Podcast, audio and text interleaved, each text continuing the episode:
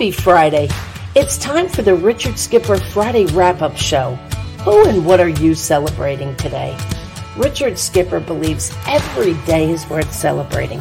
But today, we wrap up the week with a dose of positivity. You never know who might show up or what might happen, so get ready. Your skipper is now coming on board, and we are ready to set sail. All aboard!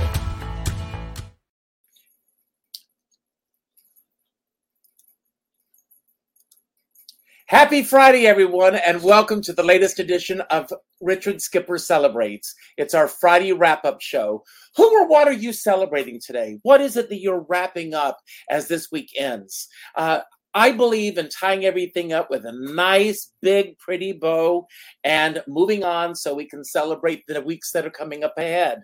But today I am celebrating, uh, hopefully, five wonderful women. I say uh, hopefully because four of them are here and I'm waiting for one to arrive. I think she's having a little issue logging on. So, Barbara, if you're watching, I hope that you can make it on.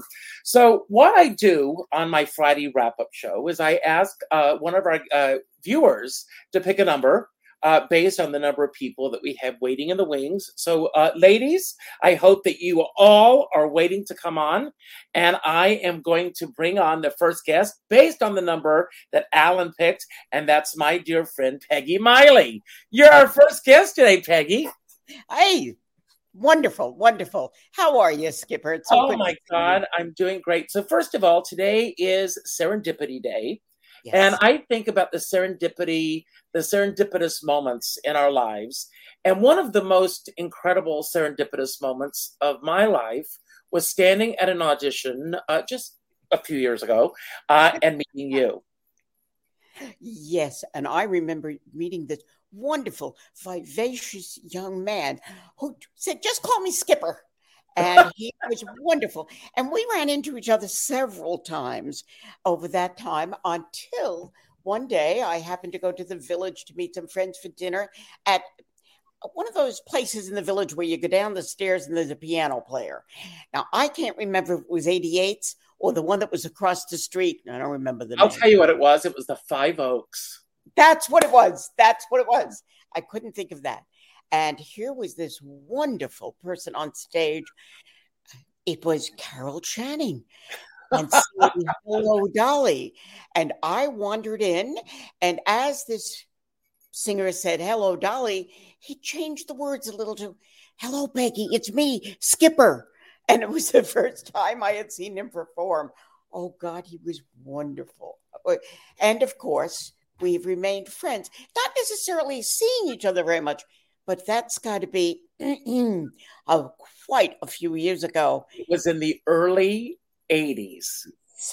Whenever you, the year you had just come up from the South to live in New York, if I'm not. I had just moved to New York, and you know, there I was performing as Carol Channing in the Village. But I want to talk about you, um, and you know, and you uh, made the move to go to the West Coast, and you, you know, I call you the queen of. Uh, you are a true journeyman actress. Uh, I see you on commercials and television shows. Uh, I will. Uh, I remember seeing Alice, the Woody Allen film, and when you made that appearance in the film, I screamed out loud in the theater. They thought that I was having a heart attack. I was just so happy to see you on that screen, and I, of course, I've seen you on screen so many times since then. Um, I want to ask you because since you are a journeyman actress, and I hope you don't mind me using that word, um, but we're in the, this crazy strike that we're in the middle of right now, um, but with, with writers and uh, with actors and actresses. And a lot of people don't realize what it is like for someone such as yourself who goes from job to job to job. Can you talk a little bit about the impact of how what this is doing in terms of your life right now? Uh, is it affecting your life at all? Well, I'm very blessed in that I've uh, been around a while, so that I usually have some project that I'm working on, but I would never, ever, please don't misunderstand me. I learned something wonderful. I trained in New York doing off Broadway. And you know the first thing you're told there as an actress? Your job is to serve the play. in Hollywood, they tend to say, let's see what I can do with this part to make it me. But not in New York. You're learned, to, we don't exist without the writers, as far as I'm concerned. Now, I've done a little writing. I've actually done a one woman show uh, called Irish Bread and Tea about my life in New York City. Mm-hmm. Uh, and I did it in LA and then in New York. And I enjoyed the writing it, but it's hard. So I certainly appreciate. And as an actress, I was on the board of directors at Screen Actors Guild from 1999 to 2005. And I know how hard it is for all of us. I've been more blessed because now I'm, uh, a, shall we say, a woman of a certain age. And therefore, I am comfortable enough to know that I, will eat every night. Last night, I added, ate at a place called Patty's in. Um, maybe they call it Patty's. I'm not sure how they pronounce it. P A T Y in mm-hmm. Toluca Lake because they advertised a meal for actors at a special price. Wow. Now, I, I didn't show my union card. What I did is go and get a good full meal that they could then add to their list. Isn't that wonderful? There is an attempt. We must never forget how important unions are. And yes, every strike is very difficult. And on in LA, this is a mining town, except the product is film. And mm-hmm. as a result, everybody suffers, even if the guy who cleans clothes, the, the costumes for the thing, or, you, or you're, you're the uh, janitorial janitorial staff in uh, on one of the the studios, uh, studio lots. You're still part of it all. But to me, I do a vlog, and it started last year on Labor Day because the vlog is called Tea with Peggy. It's starting again this Labor Day weekend. Uh, T T E A, meaning a cup of tea. Mm-hmm, mm-hmm. Peggy. It's on um, uh, YouTube, so you'll be able to see it if you'd like. I have a lot of opinions on a lot of things because I feel at this point in my life, I have something that the younger people can't buy and can't get in school, and it's called experience. Amen. Amen to that. Uh, other people on this thing that I know are exactly. Right now, I'm working on a project that I'm really excited about that will not happen until the strikes are over. But we are doing a fundraiser, and you need to know that on Seed and Spark or is it Spark and Seed? I think it's Seed and Spark. Um, anyway, it's one of those things where we try to get money to get our our uh, pilot up. It's about um, seniors who get scammed and the vengeance that is gotten.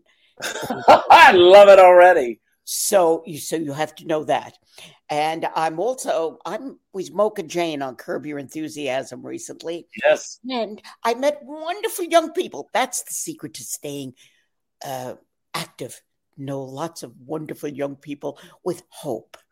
That's the most important ingredient out here, uh, out in, in any of our businesses aspect of life. Um, and these people are doing this Bad Alice project that I'm telling you about. And it's called Bad Alice and it's Seed and Spark. And um, let's see, what was I telling you about? That? Oh, I was Mocha Jane on Curb Your Enthusiasm. And I'm Mrs. Driscoll in the uh, third season of Dangerous Things. Uh, not Dangerous Things, Stranger Things. Stranger Things. And those photographs are quite something else. I will say that, Peggy. I mean, how oh. How long does it take you to be in makeup on Stranger Things? Very strange thing because I have to tell you, when they came in to do it, they said, Can we take pictures? And I said, Sure, where should I stand in the, you know, I was in the trailer. And they said, uh, No, no, just keep doing what you're doing. And I'm sitting there reading, and suddenly there's a camera right up. And I said, Exactly what are you doing? And he said, Well, we have to have pictures so we know where the blood vessels will burst. So I said, I hope this is all digital. And they said, yeah, they didn't get what I was implying, but mm-hmm. anyway, they did a wonderful job, and it took a long time. But they are the Duffer Brothers are the next Spielberg. So I mean, well, I, I, want to bring on our next guest. Uh, so, uh, but no, no, no, no, stick around because uh, we're going to talk some more. But before we bring on our first uh, guest, uh, our next guest, um, I have five mystery questions laid out. I do this every Friday. So pick a number one through five, and we'll see where this takes us. Three. And the question is whatever room I walk into, I change the atmosphere in a positive way. I think that's true of you, Peggy. Do you believe that for yourself? I hope so. That would be a goal of mine. I'm not sure I do. Uh, I'm sure that sometimes I change the atmosphere. I'm very political, and therefore I may not always choose something that say, helps everybody. But my shirt that says ban books, uh, ban guns, not books, uh, I make sure that I wear that very strongly and proudly when I step into many rooms. Good. I, I'm proud of you for that. So I'm going to bring on our next guest. She did make it here. Uh, she is going to be in New York next week because she's going to be making her York Theater debut. I'm so proud of her. Uh, Barbara Minkus has been on the show uh, a few times, but she's back today, and we're going to be talking about her upcoming show because she has an audition this afternoon. Barbara, you made it. I did. and Peggy, I am such a fan of yours. And I think you light up the room no matter what room you go to, even oh. bathrooms. So there. Thank you so much. I wish I was in New York to your show. Uh, the show is, I, I, cannot wait to see your show. Uh, I saw an earlier incarnation and I know that it's changed, and you have made it specific yes. to, uh, it's part of the Mufti series uh, that's being done at the York Theater here in New York. Um, tell us a little bit about what you are hoping audiences are now going to walk away with this from the show that is an addition to what was there already in place when I saw it the last time. Okay, um, thank you for asking. I'm excited about doing the show for many reasons. Uh, first of all, like having Richard Skipper as a dear friend, it means the world to me. And also, Jim Morgan, who runs the uh, York Theater, has also been a wonderful, supportive friend as far as my writing about myself. And he, he made some very strong suggestions upon, with my musical journey. And uh, one of them is that my show should be a positive title, not a negative. So I changed I'm Not Famous to 18 Minutes of Fame, thanks to not because he thought of that title, I did, but be, thanks to his suggestion. And so when he told me that he was doing a, a show about Oscar Brand, uh, a Mufti show, Oscar Brand was a wonderful folk writer, and he, he did a lot of, of um, television and film and, and uh, off camera type things. And excuse me. so he wrote wrong down, went down the wrong pipe. he wrote um, the music for the Broadway musical that I starred in called The Education of Hyman Kaplan. He wrote the music with uh, Paul Nassau. And they were very, very special to me. It was my first show. I was so young. George Abbott directed. I mean, it was quite an experience. So when um, when I found out that Jim was going to be doing Oscar Oscar's failed show, How to Succeed, How to Steal an Election, I suggested that I would like to rewrite my show to incorporate more stories about Oscar Brand, working with him and with George Abbott together, because it was quite an experience. And he loved the idea and he said, Yes, will you do it when we do um, How to Steal an Election? And I said, Absolutely. And as life would have it, originally I was supposed to do five shows. And I'm getting to the answer, Richard, we question. Oh, but sure. my musical director wasn't available uh, until the end of September, uh, end of August. We're doing two shows, August 28th and August 29th. And I rewrote the show to incorporate these stories. So a lot of the show is about Oscar Brand's involvement and my involvement with him in uh, uh, the education of Hyman Kaplan. And this is a first for me. I hope I hope that it's as good as I think it is. Um, the beginning of the show is the same that you saw, but then it changes, and I'm very thrilled. I'm very excited. I have my tickets. I can't oh, wait. glad we worked that out for you. No, I'm so glad. I want to ask you, Barbara, because I mean, this is a business where I believe that whatever fame is, I think it's an individual thing. And what it means for each person. I went to see an incredible show the other night, which Barbara, if it comes to LA, you have to see it, especially with the show that you're doing. I went to see the Guttenberg Bible the other night, which is about Steve Guttenberg. It's not about the Gutenberg Bible, folks. Right. It's, it, it's based on his autobiography. He has three actors in the show. I was thrilled to see a friend of mine. One of the actors couldn't go on, and a friend of mine was the understudy, and that's always a thrill. Um, but these three actors played all the people in his life. He literally lied his way into Hollywood. Uh, he uh, got an old uh, card and would go and punch in to get through the gates of uh, Paramount each day. And he actually got someone to put a desk and a chair up, and he had a, an, his own office at Paramount. This 17 year old kid and then little by little, roles started to come to his way. And then after a 20 year, highly successful career, the phone stopped ringing because the regime in Hollywood had changed. Uh, the people that were hiring him were no longer interested in him. Um, and it gives a real great commentary on what fame in this business is like. And he talked about the things that truly matter to him. And I know you well enough Barbara, to know the things that truly matter the most in your life. Arnie, your wonderful husband, your grandchildren, your children, you are lucky to have that uh, body around you. But what does fame mean to you at this point in your life? You know, it. I think uh, I think that Peggy will agree with me on this, and probably you too, Richard. I don't think it's about fame anymore.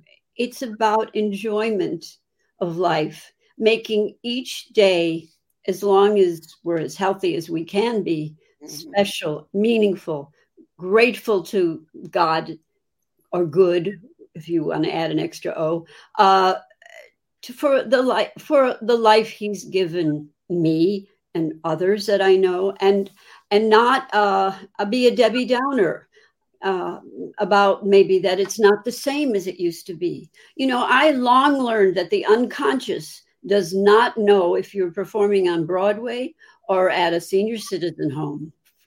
It's the joy of giving, you, what you can give.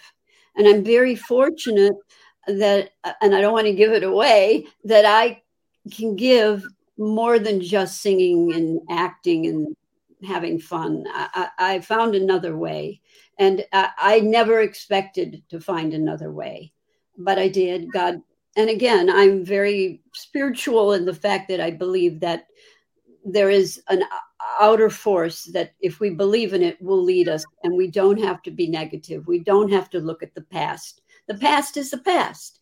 Today, well lived, is what we have and and that is very very important. So i look at fame as just something that i used to have and now I've got something else. Well you still got fame in my book. So there are four questions uh, barbara laid out. So pick a number one through four and we're going to bring on our next guest. Okay i'm going to pick four. And uh, the um, uh, maybe you've told me this before. I don't know, but I'm going to find out today. What do you think? Uh, actually, I'm going to turn this around because I want to make this a positive. What is your best habit when it comes to your art and your creativity? Listening to other people, listening to their advice, listening to their comments, and not being stuck on that I have to do it the way I want to do it. Wonderful. I think That's- that that is and to be open. You know i just finished my last rehearsal with my, uh, my wonderful director from la who's also coming with me susan morgenstern and we made cuts. And sh- so we could fit in all this new oscar mm-hmm. brand material.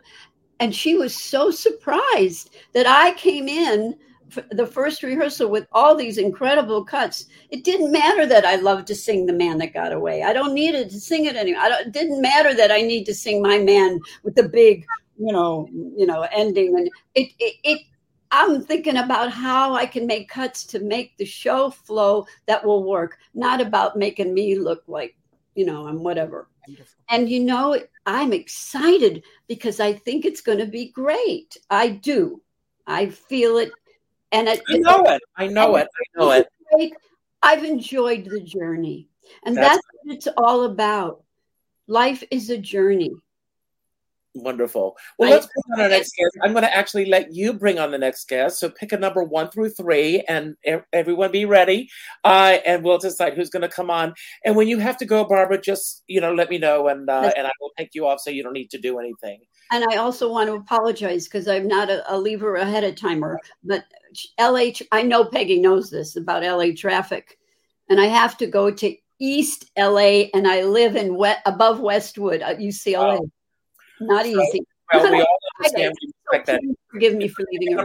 Okay. Number one. Okay, I need you and Peggy to do uh, something with me. Okay. We're going to sing Hello Dolly, but instead of Hello Dolly, we're going to sing Hello Bobbi. Okay? I got okay, it. Ready? One, two, three. Hello, hello Bobbi. Well, hello, Bobbi. Oh, I'll be right back. So nice to have you here where you belong. You're looking swell, Bobbi. We can tell, Bobbi. Go, Barbara. Go and give them more than my song. Uh, so, Bobbi, how do I get my own cutout? Big bucks, baby. Big bucks. no, they had this really, no in the lobby of when we did the show. We had two different venues 500 seat house, gorgeous sets, costumes. And they had this. I, I said, can we do something that's not just here, have some cookies and let's go see a show? I said, can you can you help me f- find a way to help the community? And they certainly wanted to do that. So they had this, but sorry, uh, I can do it. Bobbi in the lobby. You can take pictures with me, and then you can also donate to um, to the women that need help to get out of where they're going. So um, Dress for Success. They also did a box where you can collect uh, and give things for the migrant workers who are in super hot heat and picking the anyway buying uh, visors and sunglasses and lip gloss for them put them in the box to donate to them so it was this wonderful group of people that you come to the theater you give back to the community you take a picture with bobbi in the lobby and you go see dolly you know that is to me, that's what theater is about. Yeah. That's the true message of theater, yeah. of giving back to the community. And, you know, yes. and thank God for your theater company that did this. Um, Bobbi, you have such an eclectic career. Yeah. I'm thrilled to have you back. And uh, and I become yours from a distance. Um, and we're going to meet someday. I know we are. It's going to happen. Uh, but uh, th- that's my agent calling now. Uh, So, um, so Bobbi, um, out of you were telling me before uh, we went live uh, that uh, it's hard for you to let go of Dolly right now, uh, and it's hard, I'm sure, for her to let go of you. What was it about this particular show that just got into your heels so deeply? Um, mm, this is a woman who is been through depression she's lost the love of her life, the man who saw her for who she was and helped her to be all that she was.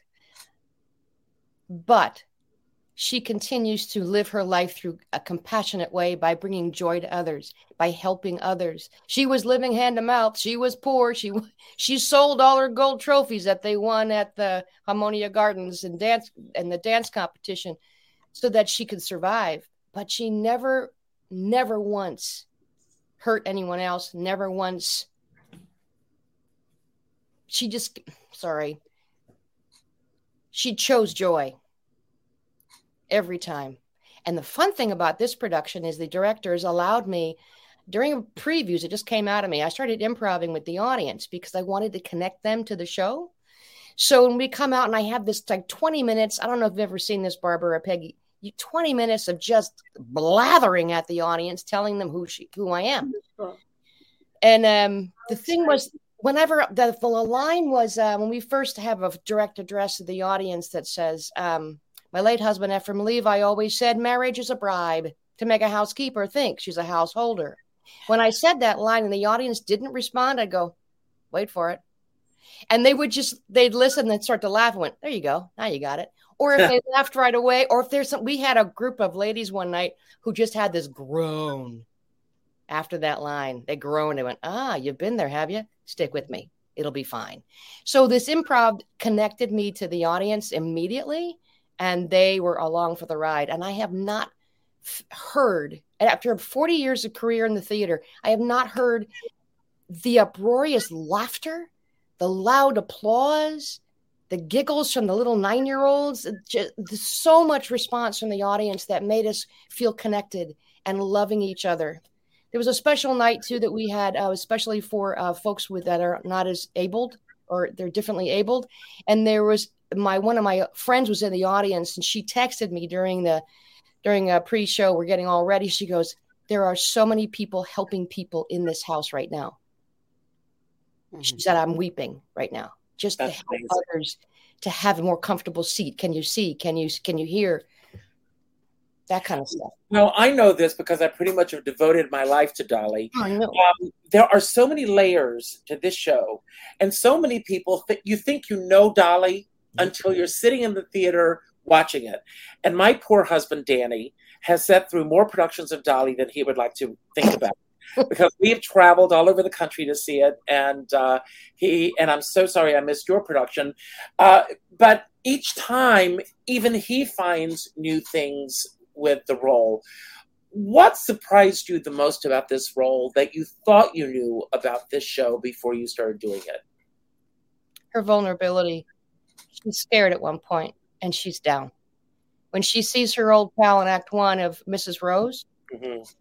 And the only, usually it's a throwaway scene, but not in our production because we actually did the script oh. the way it should be. No, I'm sorry, I'm being a little judgmental, but every time I've seen that scene makes me cry every time. Yeah, because she connects with a woman from her past. And when she when this woman, Mrs. Rose, says to her, You haven't lived here for a long time. Live is the operative word in that. And I haven't been living. I've been surviving for 10 years. But when I see the young lovers that I bring together at the hat shop, and they start to fall i see them falling in love it reminds me of what it was like to be in love. And i'm and i see people dancing. I've started people dancing in the street. I'm like oh my god i miss that. And then when mrs rose said i haven't lived that's when i lose it and just ephraim let me go. I choose i choose i have to step back into life so that bridge into getting into before that parade passes by every night was different for me Wow, that's it's hard. So, Bobbi, I'd like you to pick a number one through three, and then we're going to bring on our next guest.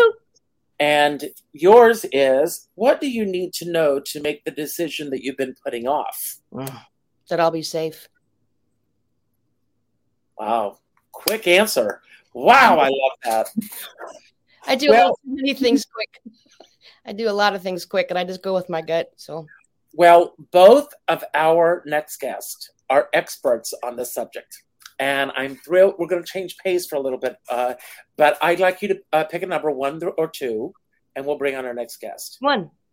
And that is April. And I am telling you all, you have to get April's book. Write this down. It's called Magic Blue Rocks The Secret to Doing anything. And April, I know the story about the magic blue rocks, but if you will tell everyone, and welcome to the show, first of all, about where those magic blue rocks began for you. Absolutely. So, first of all, I am in awe of you ladies. And as I told Richard, I'm not sure why I'm here, but I'm honored to be. Um, I know why you're here. so, Magic Blue Rocks is possibly the worst book name ever, but it really resonated with me, which I wouldn't recommend for your title. I would recommend what would resonate with your audience. But when I was six years old, a classmate let me know that I was poor. And up until that point, I had lived in that wonderful place that children live where they really don't notice things like that, right? And when he shared it with me, I had a very visceral reaction thinking, oh my gosh, this, I can't be this, and such shame. And really felt that it must be up to me to fix it because if my mom, who was a, single mother, could fix being poor, she would have done it already. So I decided to lean into my first mentor who happened to be someone on television. His name was George Jefferson, and he was on the Jeffersons. And he had moved on up, and he was poor, and he figured out that having businesses would help him to have the life that he wanted. So I decided to start a business and I couldn't find anything to sell.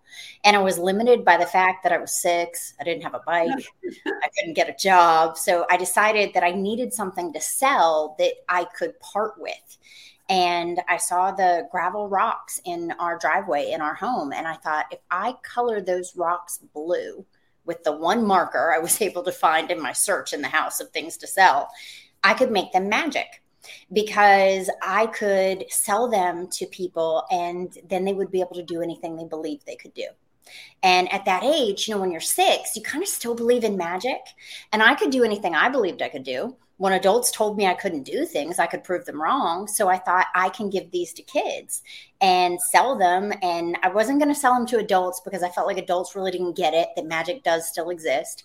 So I took them to school and sold them to my entire class. It was an extremely successful first day venture, but it got shut down because the kids used their lunch money to buy the rocks.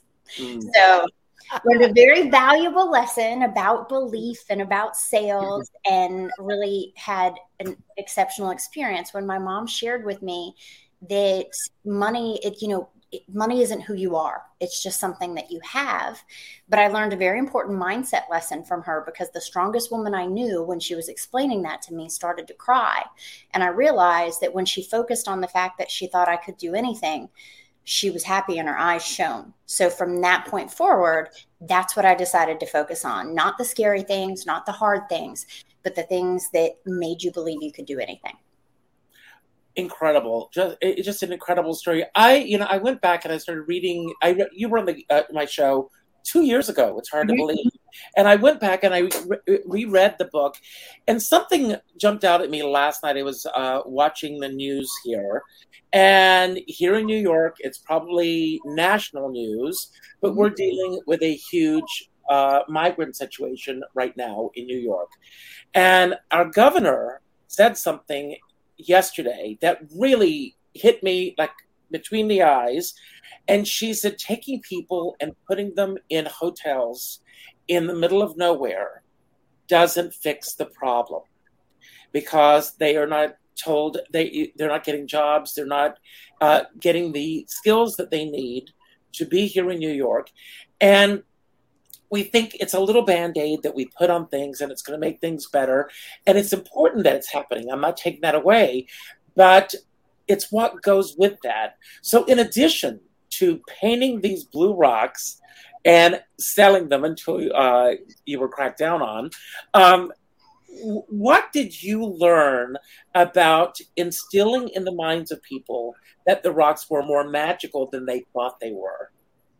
You know, it's interesting when you talk about folks, and I've had lots of conversations because of my background, because I came from such poverty. You know, what can we do to help people? What can we help folks with that don't have all that we all have? Mm-hmm. And I have a different viewpoint from other people, I think, having experienced it, because I didn't need the, as much the things that were given or the money that was given or the assistance that comes along with being in that situation. What I needed was inspiration. What I needed was to see someone. There's it's not a coincidence that George Jefferson, who although he was a fictional character, here's my tie-in to all you ladies because that actor changed my life because he grew up in the ghetto and he was able to find inspiration and build something for himself and become something greater. And it was that inspiration and that belief that made me know that I could do it too, even though everyone who surrounded me said people like us don't do that. We don't go to college. We don't go anchor mm-hmm. the news on mm-hmm. television, all the things that I wanted to do. And that belief that I was putting in that rock, it allows people to borrow your belief. George allowed me to borrow his belief so that I could see that it could be done for me. I think in many of these cases, people need belief and inspiration far more than anything else because that's lasting. A hotel room improves your situation for a day or a week, but belief and inspiration allows you to see how you can carve out the life for yourself that you want and deserve. Absolutely. Um, we're going to bring our next guest who's waited so patiently in the wings. Uh, but uh, you've got, there are two questions left, one or two. I'll take one. And your question is um, well, it's a statement. It's, it's, it's explore a path to mentoring, particularly in a space or subject where you have a special skill. You already do that. Yeah, done. I'm, I'm for it you're, you're for it.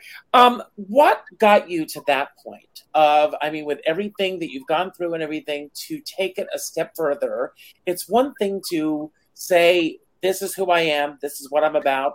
It's in a whole different ball of wax, as uh, Dolly Levi teaches us, to spread it around, encouraging young things to grow, which is exactly what you do that it's easy for me to answer this question. My lifelong mentor just passed this past February, Sue Harper, who I called Aunt Sue. She was someone who took an interest in me when I was nine years old. And what was just a Tuesday for her, I found out later, right? She was just being life changing to me, but that's how she acted each and every day towards the people she interacted with. Made me realize that there is no problem in the world that we can't answer by saying, How can I help? and that being generous and pouring into people with our time and our resources is always the right thing to do. So I was honored to carry on that legacy because I was so grateful for what it did for me.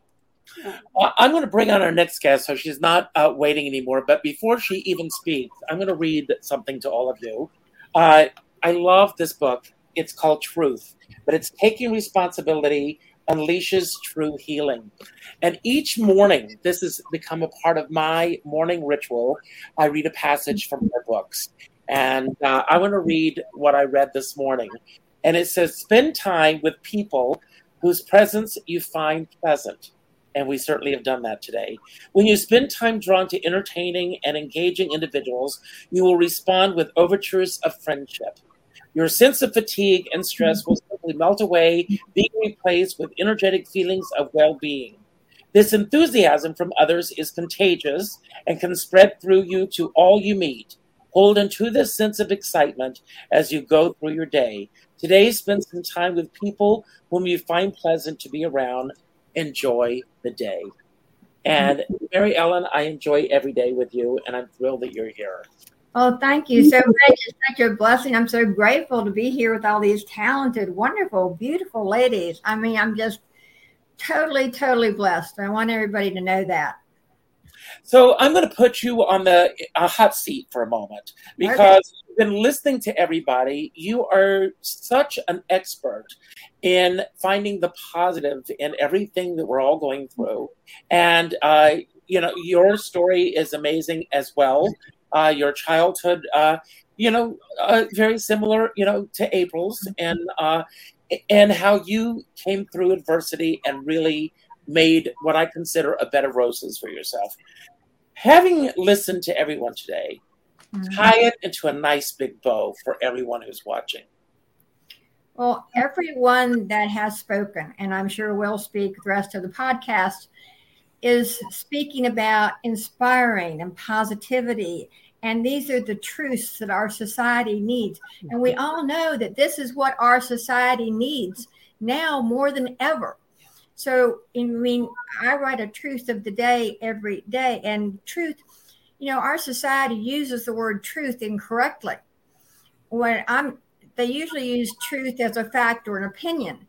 And that's not what I'm writing about. I'm writing a, uh, the truth that I'm stating is like, or what God states to me, is a truth that will never change. A truth you can use any day of your life, no matter where you are, to get through your day. Like what you focus on expands, what you think about happens.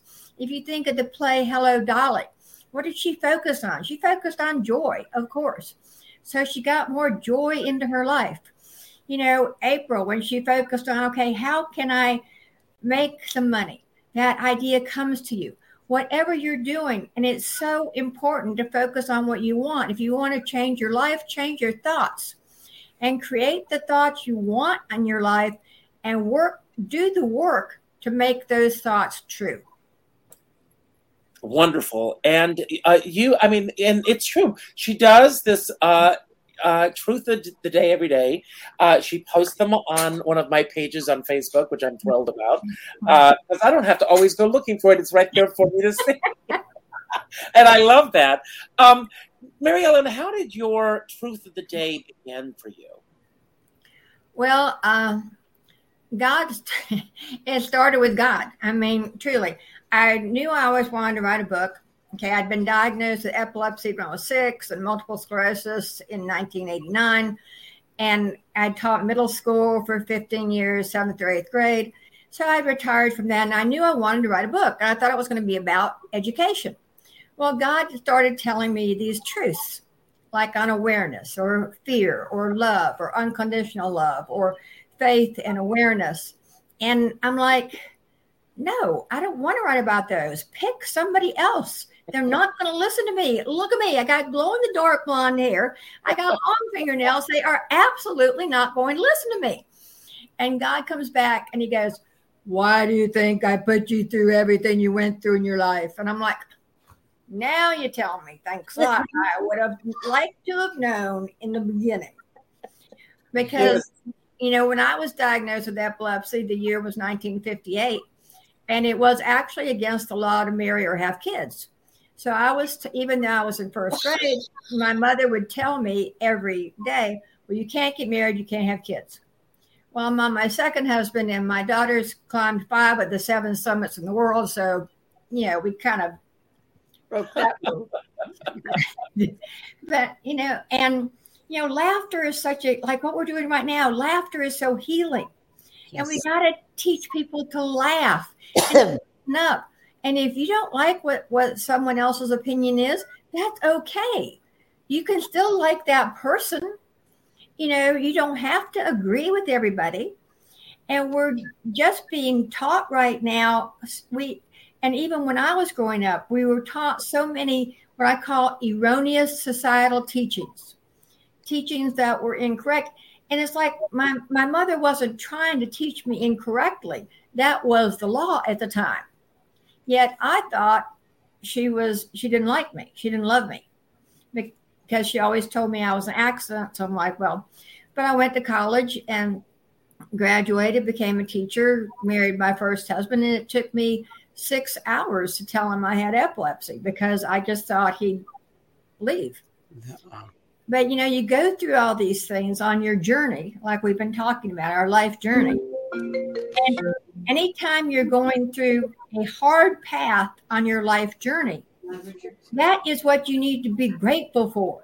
I was I went on I was on a podcast probably about a week ago or two weeks ago, and the guy was going, Well, guy, you have epilepsy and MS, and you've had Guillain Barre, you know. And I said, Wait a minute, wait a minute. And he goes, Don't you consider yourself he said victim or something like that. And I said, No, wait a minute. These are blessings. I have been blessed with those in my life because since I went through those, I can look what I can now teach people.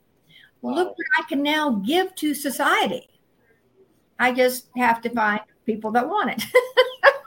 That's great. That's great. Uh, Mary Ellen, uh, there's one question left, and it's yours mm-hmm. uh, just by the process of elimination. The question is it says, choose a new habit and take it on for the next 30 days. You strike me as someone who very easily takes on new habits. Um, mm-hmm. Am I correct on that? And, uh, mm-hmm. and when you take on a new habit, uh, because it's all about mindset, when you mm-hmm. change your mindset, um, what is the easiest thing for you, even at this point, and what is the most difficult thing that you still find that you face, uh, even with all that you've learned along the way? Well, I'm still a work in progress. You know, like even though I've went, I studied at the Atlanta Awareness Center and I studied all these truths and everything. I write about them every day. The teacher teaches what they need to learn. So I am still, even though I've written these and I know what they are, I find myself going, why am I doing that? You know, because if you're seeing it, if you're hearing it, and if you're feeling it, then you're the person that has the issue, not the other person. So, you know, I am still a work in progress. We all are. I will be a work in progress forever. Unfortunately, I got to leave you, but I am. So, Let me know how everything goes in the next week. I, I'm so glad I met Mary Ellen and April and Bobbi and and Peggy, and of course, Richard, I love you and adore you. And we're here because it's the right place to be at the right moment. Goodbye, everyone. Please forgive me for leaving. Good luck with your interview. Wow, thank you. Bye. Bye. So I'm going to have a little uh, fun, I hope, with all of you, um, talking about creativity and positivity. And I'm going to start with you, Peggy. And I want to go back to the beginning of your career. And when you first embarked on your career, what was the most challenging thing that you felt that you faced, and what got you through it? Well, I was very concerned because I really came into it quite accidentally. There was a wonderful amateur theater company in New York, the the oldest theater uh, amateur theater company in all of uh, all of the, the, the nation, and they did all the Irish classics, and I was very interested in that. I, I taught English uh, literature um, to a very demanding audience um, in New York City's high schools, and later in uh, at Hunter for a brief period as an adjunct professor. But uh, when I started, um, I, I ask the question again so I can hear, make sure. What was the most challenging thing that you faced, and what got you through it? the challenge is feeling older and inexperienced. And as soon as I got thrown on that stage, which I had done once in high school, because the nun said, You will do this, dear. there was no question. Uh, there was no auditioning. She just said, This is what you will do in front of 500 students tomorrow. Not tomorrow, next week. Mhm. Anyway, um, I loved it. I knew I loved it. And teaching was my first real acting job Yeah. because I've played five times daily to Mhm. a very demanding audience out of Rikers Island and Juvenile Hall and um, drug programs, etc. And I learned as much as I taught. And while I was doing that at night, I was doing the Irish theater. I did about 60 plays in New York. That's where I learned theater. I never majored in acting. I took classes with different people. Uh, Gene Frankel was one, Michael Moriarty was another. Um, uh, Joan Renfield, I think her last name was. Um, it was a wonderful experience. I think what you overcome is that feeling that um, you won't be noticeable. And I never had that problem. And uh, once I got into it, I was 25 years a teacher and I did about 60 plays. At one point, I because somebody called and said, We're going to do uh, Ibsen's play about Nora, and we need an Aunt Testament. Are you interested? And I said, I got it was a, you know, on your uh, machine because we didn't have phones at that point, cells. So I uh, called back and said, Yes, when is the, the audition? And they called back and said, Fuck the audition. We know what you can do. We will not do it, and are you free from this date to this date? And I realized I had made it on that level there. And just and I did about 50 plays in New York until the Woody Allen thing came along. And that was, of course, my chance to realize if I left teaching, I wouldn't starve to death. I'd get a few other jobs. Hmm. And I've done about, somebody said to me the other my God, you've had about 60 things. Not the commercials, of course, make the money, but the other parts were all wonderful, small roles up with Woody Allen, with uh, other people. I've met some wonderful people in this this world. So it's always been a joy. I don't know if I answered your question, but I certainly talked. No, you certainly have. Okay. I, you know, I, my dear friend Kasira McKee uh, has written a book called "Let That Go," and uh, in uh, "Hello, Dolly," of course, uh, Dolly is asking uh, for Ephraim to let go. Bobbi, what is it about you and letting go? Because you also have a movie that's coming out on September 9th, and uh, I'm going to put this on the screen here. Tell us a little bit about this project that you uh, that you also have coming up. was just a it's a short that was created written here and uh, filmed it yet last year and i play just a part of a side part of a the main character is someone who is not able to let go of someone in their life and they are as we see the film we realize how it's keeping her back so i just i'm i'm a i'm a side part in that but i love that idea of letting go how we get in our own way Mhm. if because we let go. I said when you asked that question before, I said my first answer was that I feel that I'll be safe. So Mhm. I think I've got some issues I got to deal with, and that I'm thinking about keeping safe instead of living fully. Now, how can the rest of us see it who are not going to be able to be there for the film festival? Will it eventually be shown uh, on streaming services? It's only about a 15 minute film, so I don't know where those get shown. Sorry. Okay. Um, there is a Facebook page for it's called The Deadline. There are other movies called The Deadline, but I'm not in the one with Melissa McCarthy. So Well, please, you know, please send me the link for that. Anybody, send me any links that of anything we've gone over today, so that I can get them on the YouTube channel. Um, so, April, how would you describe your experience and your life experience since your book came out? You know, I mm-hmm. think I would describe it similarly to the way that Mary Ellen described it, and also at something that Barbara said earlier a work in progress. And mm-hmm. also, I have finally, at this point in my life, and I jokingly said, I'm mm-hmm. not planning to necessarily live till 90. So I'm glad I got it at the halfway point, but now I have to go to 90 to enjoy the journey.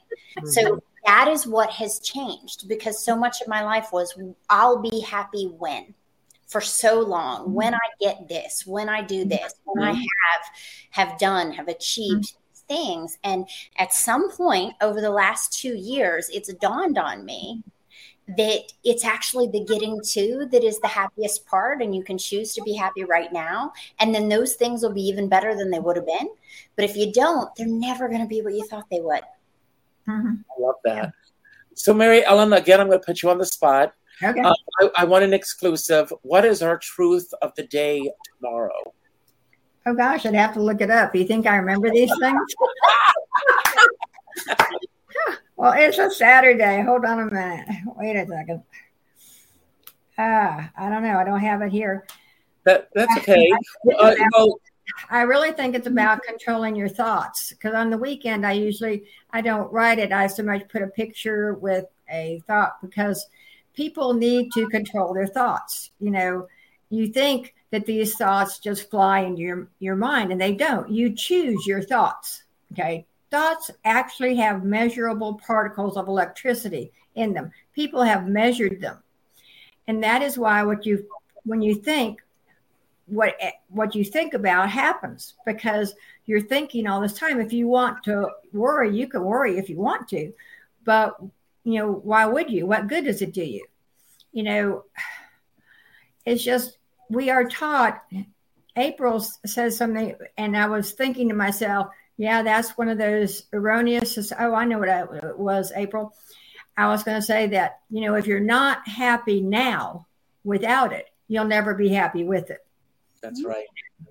and it's so true and people i deal uh, have a lot of clients that have gone through divorces or want to find that perfect relationship. And i say well what characteristics do you want in the other person? You become the characteristics you want. You become them in yourself. And that person will be there for you because your relationship is a mirror for you. Perfect. Perfect. Now, I want to wrap up the week on a positive note. So I'm going to start with you, Peggy. I'd like you, first of all, uh, it's a two parter, uh, to number one, tell us who or what you're celebrating today. Uh, and number two, uh, a book, a movie, uh, a show, anything that you saw in the last uh, six days that you would like everyone else to experience as well. So, a two parter. Okay. Um, right now, I'm celebrating all of you and this particular moment. I'm Mhm. trying to learn to live in the moment. mm-hmm. You know, something you're taught as a young actress, and you say, "Yeah, mm, mm," and it works on stage, but it doesn't necessarily go any further. Um, that's thing. the other thing. I have seen something I'm so proud of two Mhm. Irish movies. And the, my parents were Irish immigrants. I'm from New York, but they are from Ireland. Mhm. One of them is called The Quiet Girl. You must see this movie. It's a bit of a tearjerker, but in the finest sense of that. You must see this. The other one is called The Miracle Club.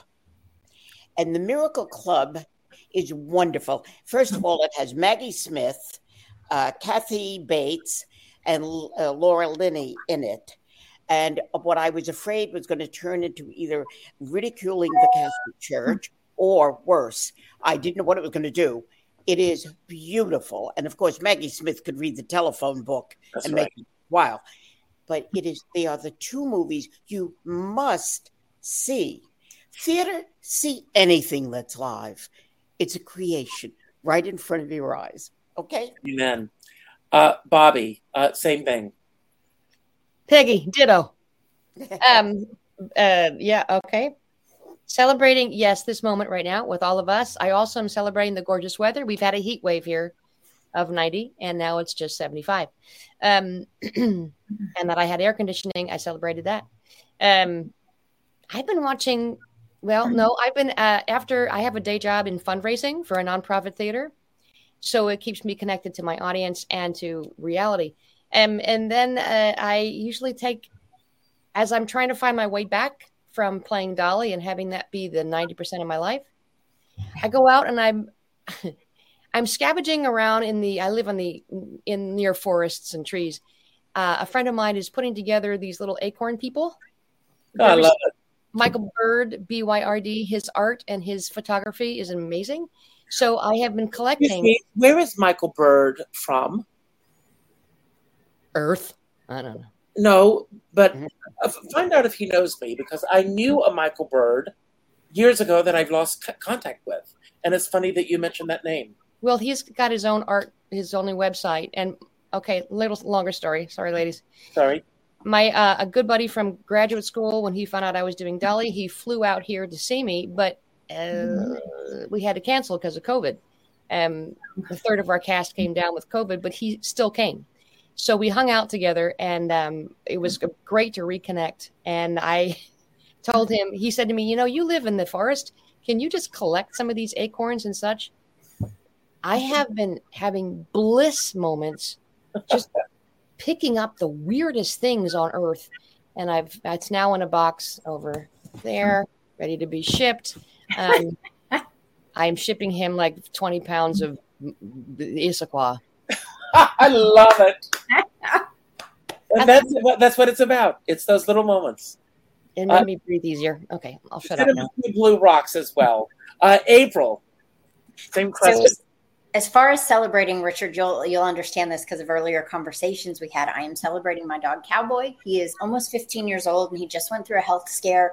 And he is probably my number one teacher of enjoying the moment and appreciating things for what they are. So mm-hmm. definitely celebrating that he's doing much better. As far as a book, one of my favorite books, and this goes along with a lot of what Mary Ellen is saying, is called The Science of Getting Rich by Wallace D. Wattles. And mm-hmm. it is the best mm-hmm. book I've ever read on manifesting the things in your life, not just money, but really how to live richly all across the board. and I have that book. It's a great book. Mhm. Uh, Mary Ellen. Well, I am celebrating like everyone else being here, being so blessed and being grateful for being here in this now moment with all of you guys. And I'm celebrating. I get to see my daughter next week who lives in Billings, Montana. I'm to fly from Tennessee to Montana to spend a few days there. And as far as a movie or a book, of course, I have two others you guys can get. But uh, my husband and I uh, saw Sound of Freedom with uh, Jim Cassavell. I hope I said his name correctly. And what a movie! What a movie! I mean, bring some tissues because the depiction of human trafficking is, is such.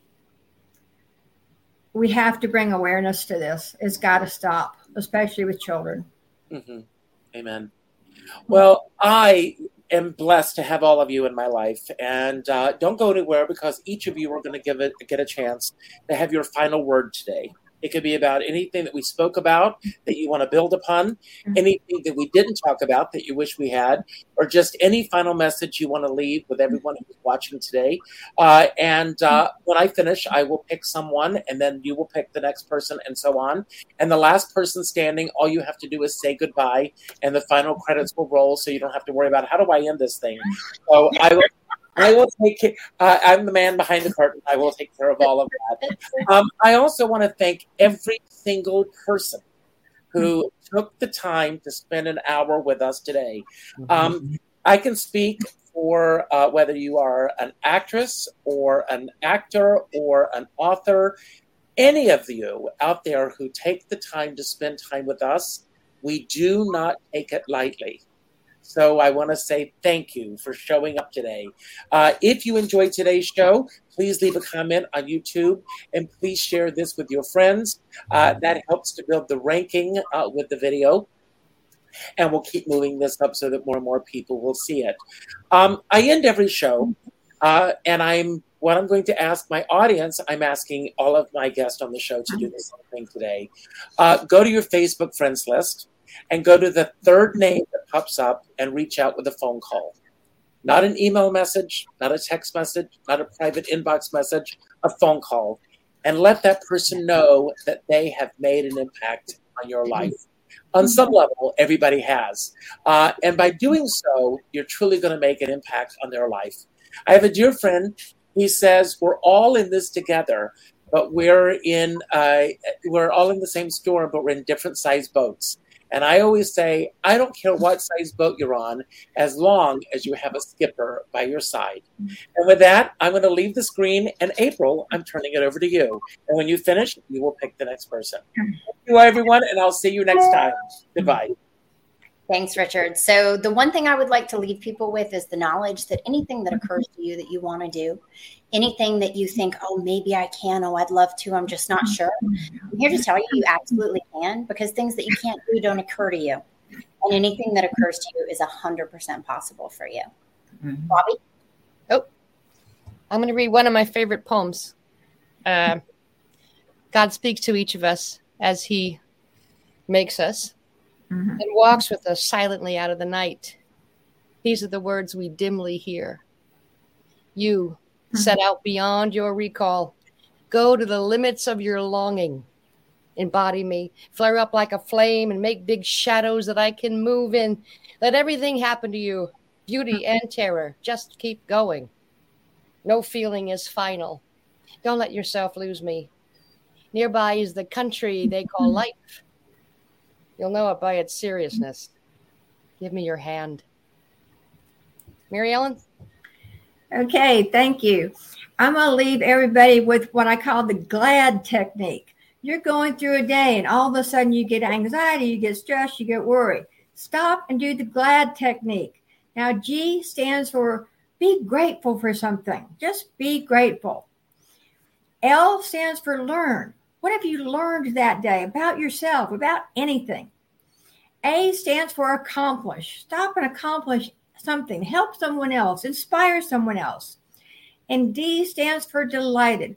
Look around you at our beautiful world and be delighted about something. And I bless everyone listening. Thank you so much. I'm Ask Mary Ellen, and I'm turning it over to Peggy. Hi, and I'm going to kind of follow up on what was just said.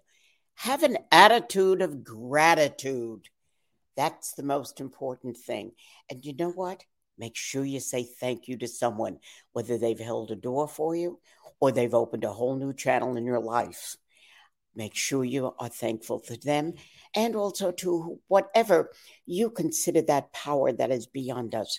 I call her God, but you may call her Buddha or um, Yahweh or Mohammed or or whatever name you may use, that recognition of a power beyond ourselves. And the other thing is keep on keeping on.